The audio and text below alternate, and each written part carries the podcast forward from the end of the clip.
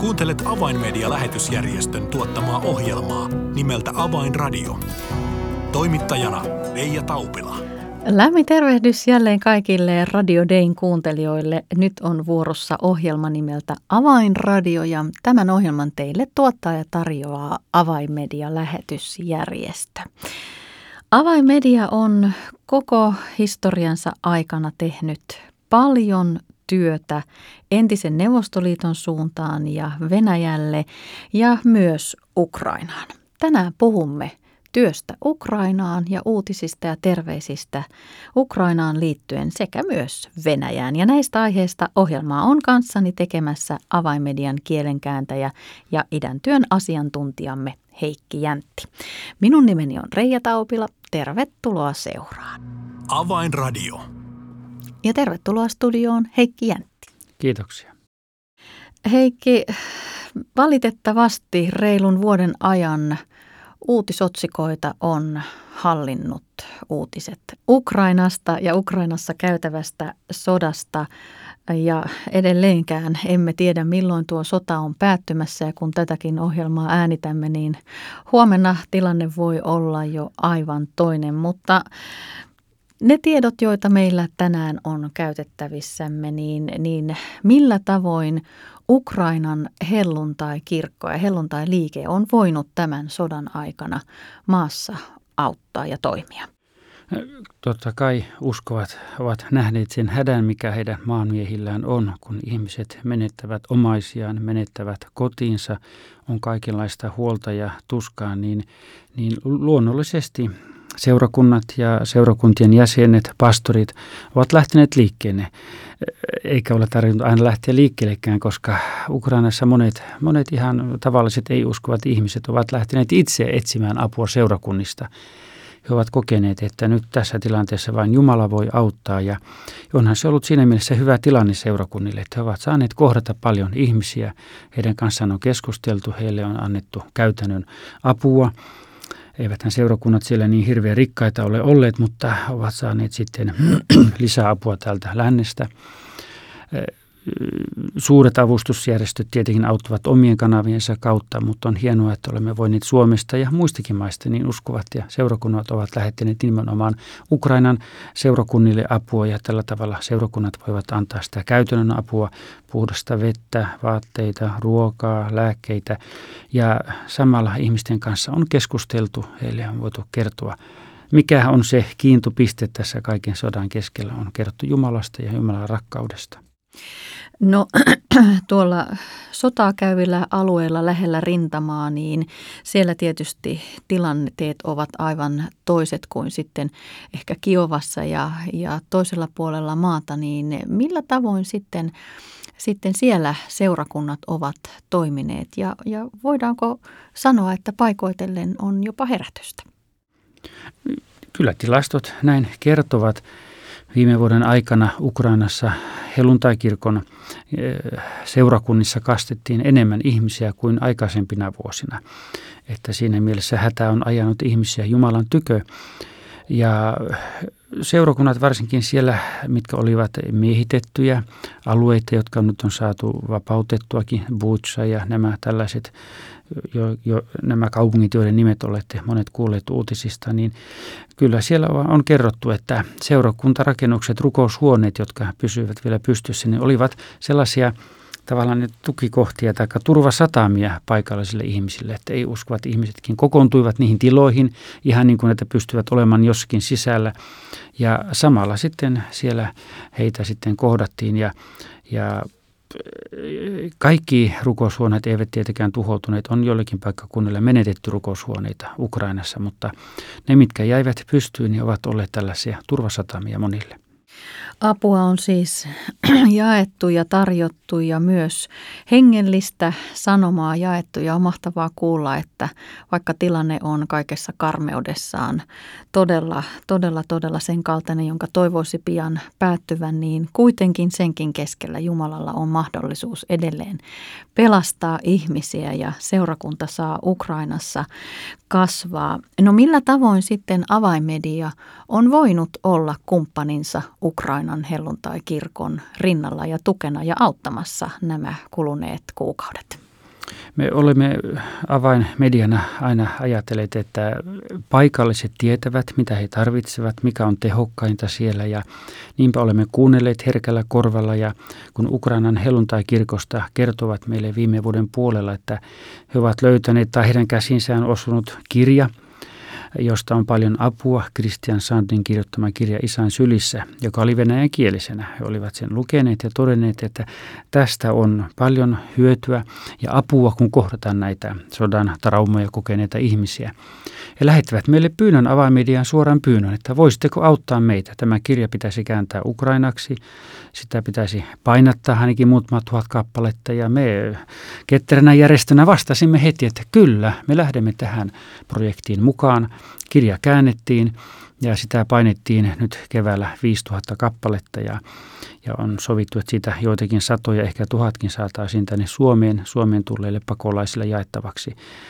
Ja ne 4000, jotka jäivät sinne Ukrainaan, niin siitä Juri Kulakiewicz, joka oli, on ollut meillä yhteyshenkilönä Ukrainan helluntai-kirkossa, niin kertoi, että pari tuhatta on mennyt ihan kuumille kiville seurakunnat ja, ja pastorit ovat sanoneet, että tämä on todella hyvä käyttökelpoinen väline heidän kädessään, että tämän kautta voidaan ihmisiä auttaa. Sen sanoma koskettaa ihmisten sydäntä. Ihmiset kokevat todella niin kuin kirjan nimi on isän sylissä ja kokevat, että he voivat päästä taivaallisen isän turvalliseen syliin, vaikka ulkonaisesti on paljon pelkoa ja, ja ahdistusta ja todella vaarallisia tilanteita. Niin ja varmasti tästä kirjasta on myös apua näille auttajille, sillä eivät hekään ole immuuneja sille hädälle ja kärsimykselle ja varmasti myös menetyksille, joita sodassa aina väistämättä tulee, niin, niin on hienoa, että tällaista henkistä apua voidaan nyt kirjan muodossa olla sitten Ukrainaan antamassa. No Heikki Jäntti, myös eräs kanava, radiokanava on ollut tukemme kohteena. Kerro vähän tästä. Niin, meillä ensi kosketus oli tähän Radio M, eli Radio Mahdollisuus, Radio Muoslivast. Oli jo silloin vuonna 15, kun se oli juuri hiljattain perustettu se radiokanava, kun olimme käymässä Slaviaskin seurakunnassa. Ja sitten olemme saaneet vähän seurata, kuinka se on toiminut ja se on kasvanut ja laajentunut ja sitten saimme pyynnön jo ennen kuin tämä viimeinen hyökkäyssota alkoi Ukrainan helluntai-kirkolta, että, että he ovat nähneet sen tehokkaaksi eh, aseeksi, tämän Radio M, että voisitteko hieman tukea, että voisimme vielä tehokkaimmin työtä tehdä. Ja me lupasimme, että lähdemme mukaan tukemaan säännöllisesti tämän radion työtä ja aloitimme sen silloin jo, jo kohta tuli melkein pari vuotta, kun aloitimme sen. Ja, ja nyt sitten sodan aikana olemme nähneet, että se on ollut todella hyvä väline – sen merkitys on kasvanut suuresti nyt sodan aikana.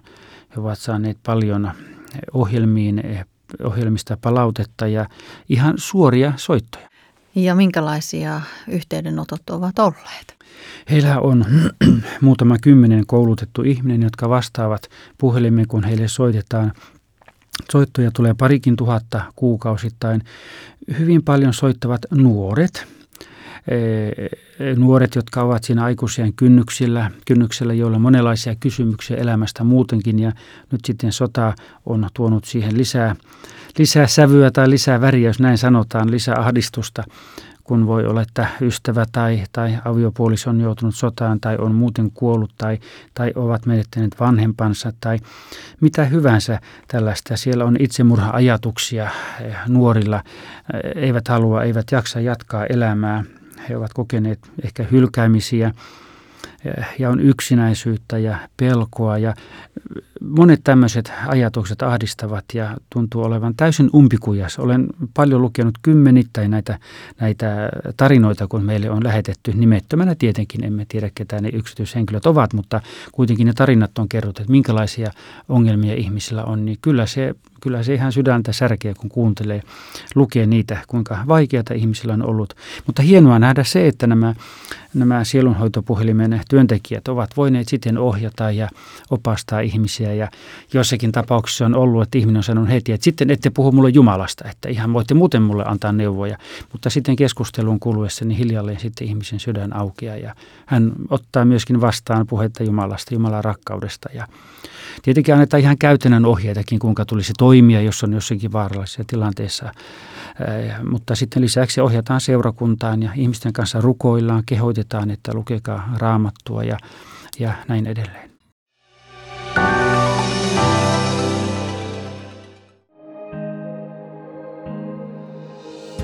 Avainmedian medialähetystyö tarvitsee esirukosta ja taloudellista tukea.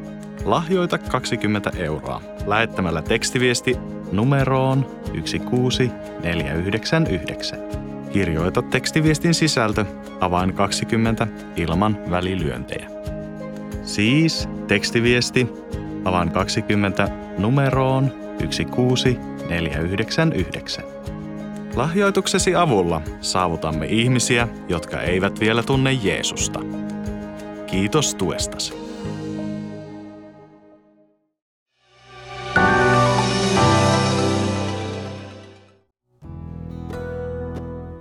Avainradio. Signaali sydämiin. Kuuntelet Avainmedian lähetysjärjestön tuottamaa ohjelmaa nimeltä Avainradio ja tässä ohjelman alkupuolella olemme keskustelleet kielenkääntäjä ja idäntyön asiantuntijamme Heikki Jäntin kanssa Ukrainan tilanteesta ja siitä, millä tavoin Avainmedia on järjestönä voinut auttaa Ukrainan helluntai-kirkon kautta sekä seurakuntia ja, sit, ja myöskin sitten tällaista kristillistä radiokanavaa, Radio Moslivastia, eli radiomahdollisuutta. Heikki, tässä kesäkuun aikana saimme myös Ukrainasta vieraita tästä radiokanavasta. Täällä vieraili henkilö nimeltä Emma. Mitä hän meille kertoi? Joo, mielenkiintoista, että Radio M ja Emma tuli sieltä käymään. Sisar mm. Emma, tällainen nuori perheen äiti, joka itsekin oli kokenut eh, pakolaisuutta, eh, oli joutunut lähtemään, lähtemään Kiovasta, kun sitä silloin alussa pommitettiin kahden pienen lapsen kanssa. Ja eh, niin kuin näimme, että eivät seurakuntien pastorit ja työntekijät ja muut, niin kaikki joutuvat kokemaan myöskin omassa elämässään tätä sotaa. Ja niin oli Emmakin kokenut. Ja ja hän kertoi, että tosiaan radio oli toiminut jo useamman vuoden, noin kahdeksan vuotta, mutta nyt kun sota alkoi, niin sen merkitys kasvoi. Varsinkin siellä miehitetyillä alueilla, niin se saattaa olla ainoa linkki sinne muuhun Ukrainaan. Se on ainoa yksityinen kanava, radiokanava, joka siellä toimii. Ja jos aikaisemmin on ohjelmissa tietenkin kerrottu evankeliumia ja näin, mutta nyt sodan aikana he ovat kokeneet, että se on monille ainoa kanava, jonka kautta he kuulevat Jumalasta. Ja, ja todellakin Emma sanoi, että he suhtautuvat jokaisen ohjelmaan rukoillen, koska se it, jokainen ohjelma voi olla viimeinen kerta, kun joku kuulee sen kautta Jumalasta. He ovat todella vastuullisesti tekevät niitä ohjelmia ja valitsevat sellaisia aiheita, jotka koskettavat jokaista, jokaista kuulijaa jollakin tavalla ja sen kautta heille voidaan antaa apua.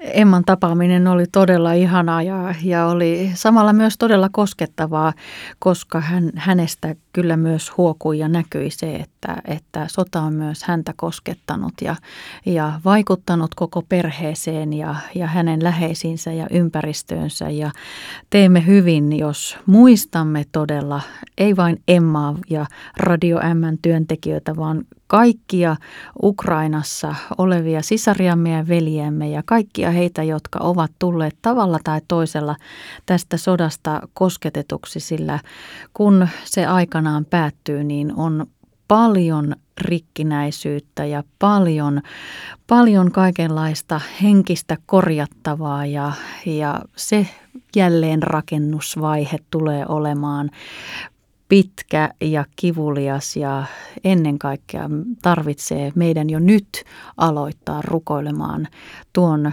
tuon tervehtymisen ja parantumisen puolesta, sillä se, se oli todella koskettavaa jo nyt kuulla ja nähdä tämän Emman vierailun kautta, että mi, millaiseksi se elämä muuttuu ja miten se ihmiseen vaikuttaa.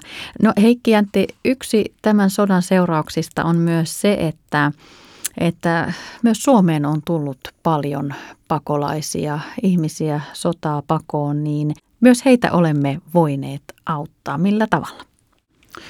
Niin, avainmediahan on järjestönä, kirjallisuustyöjärjestönä totta kai tilannut uusia testamentteja, lasten raamattuja ja jotain muutakin materiaalia ukrainaksi ja myös venäjäksi, koska se on myös monen pakolaisen äidinkieli, varsinkin niiden, jotka tulevat Itä-Ukrainasta. Niitä on paljon mennyt seurakuntien ja yksityisten uskovien kautta. Ja me uskomme, että yhä edelleen niitä, niille on tarvetta ja niitä on saatavilla – ja kun olen keskustellut näiden pakolaistenkin kanssa, niin onhan se vaikea kuvitella sitä tilannetta, kun ihan oli konkreettisia tapauksia tässäkin hiljattain keskustelin, että ovat sieltä päässeet lähtemään Mariupolistakin yksi pieni kassi mukana. Kaikki jäi sinne, ei mitään elämästä ole, ei valokuvia, ei vaatteita eikä mitään tällaista. Tulevat tänne Suomeen, joutuvat uudessa täysin vieraassa maassa aloittamaan elämän ihan nollapisteestä opiskelemaan jonkun käsittämättömän vaikean kielen, suomen kielen. Pitää löytää uudet ystävät, jonkinlaista työtäkin pitäisi löytää – mutta sitten tämä kaiken keskeltä tämäkin eräs henkilö kertoi, että mutta onneksi minulla on jo uusia ystäviä. Ne oli pari kolme uskovaa perhettä täällä Suomessa, jotka ovat kutsuneet häntä vuorotelle aina kylään, saa keskustella ja siinä niin kuin yrittää suomea opiskella ja voi kokea rakkautta, että hänet hyväksytään. Ja, ja tämä heidän ystävänään oleminen näyttää siltä, mitä olen keskustellut, niin se on todella tärkeä asia. Ei vain avustuksen kohde, että tuossa on sulla ruokapaketti tai, tai että tuossa on sulla uusi testamentti, lue sitä vaan, että heidät hyväksytään ystäväksi, heistä välitetään. Se on todella tärkeä avain siihen, että he jaksavat olla täällä.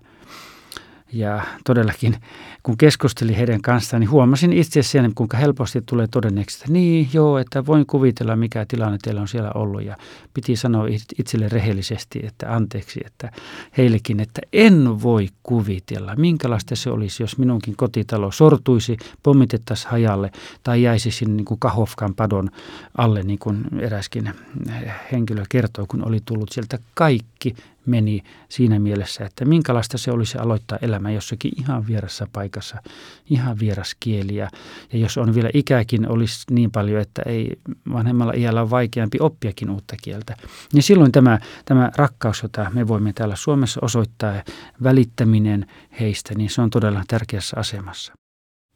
Monet seurakunnat lähtivät välittömästi auttamaan ja todella, kuten Heikki mainitsit, niin tätä kirjallisuutta on, on avaimedian kautta ollut mahdollisuutta hankkia ja seurakunnat ovat sitä eteenpäin jakaneet ja antaneet. Ja, ja on hyvä, että nostit esille tämän ystävystymisen ja, ja ihmisen rinnalla olemisen. Se monesti unohtuu ja, ja menemme ehkä sen taakse, että, että no minähän annoin, annoin nyt kirjallisuutta tai annoin ruokaa. Se on jotenkin ehkä konkreettista ja helpompaa, mutta että todella pysähtyisimme ja olisimme ihmisiä, ystäviä heidän rinnallaan on huomattu monissa suomalaisissa seurakunnissa, että he eivät ole niin kuin se työn kohde tai, tai kun ystävystytäänkin, että ne tavallaan että siihen niin kuin menee voimia ja voimavaroja, vaan päinvastoin olen nähnyt, että näistä ukrainalaisista on tullut voimavaraa suomalaisiin seurakuntiin.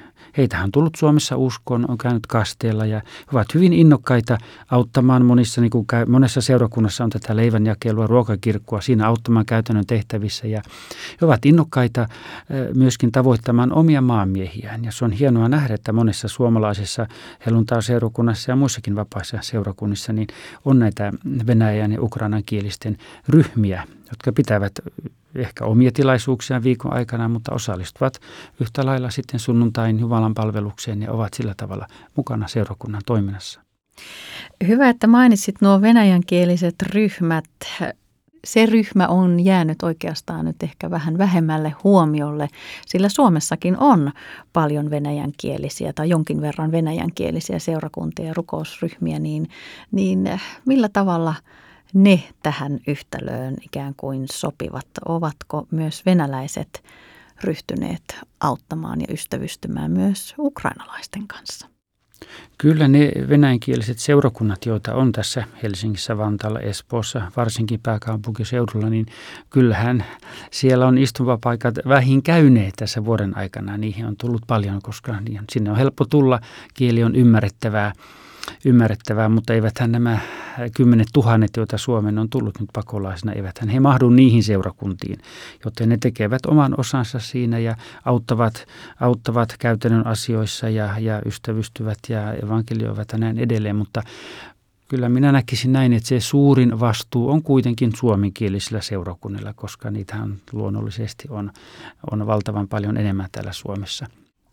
Eli Kristuksessa olemme veljeä ja sisaria oli sitten kyseessä rajanaapuri, jonka kanssa käydään sotaa, niin täällä kun yhteen tullaan, niin silloin eivät nämä poliittiset näkemykset erota.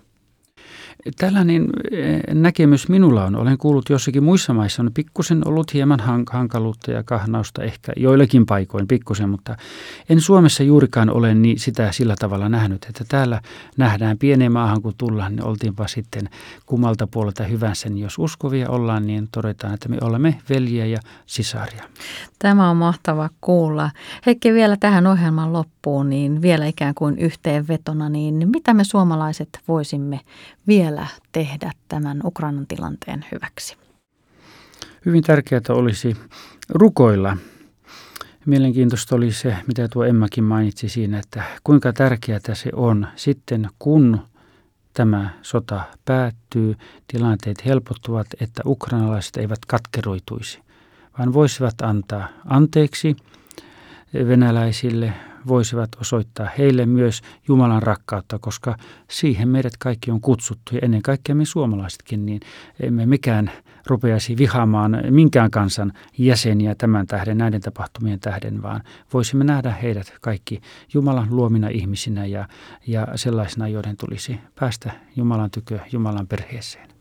Heikki Jäntti, oikein paljon kiitoksia näistä mielenkiintoisista uutisista ja ajatuksista Ukrainaan liittyen. Kiitos oikein paljon. Kiitoksia. Tilaa ilmainen avainmedialehti soittamalla numeroon 020 74 14 tai lähetä yhteystietosi osoitteeseen info at avainmedia.org. Tässä oli ohjelmamme tällä kertaa. Minun nimeni on Reija Taupila. Kuulemisiin jälleen ensi viikkoon. Avainradio.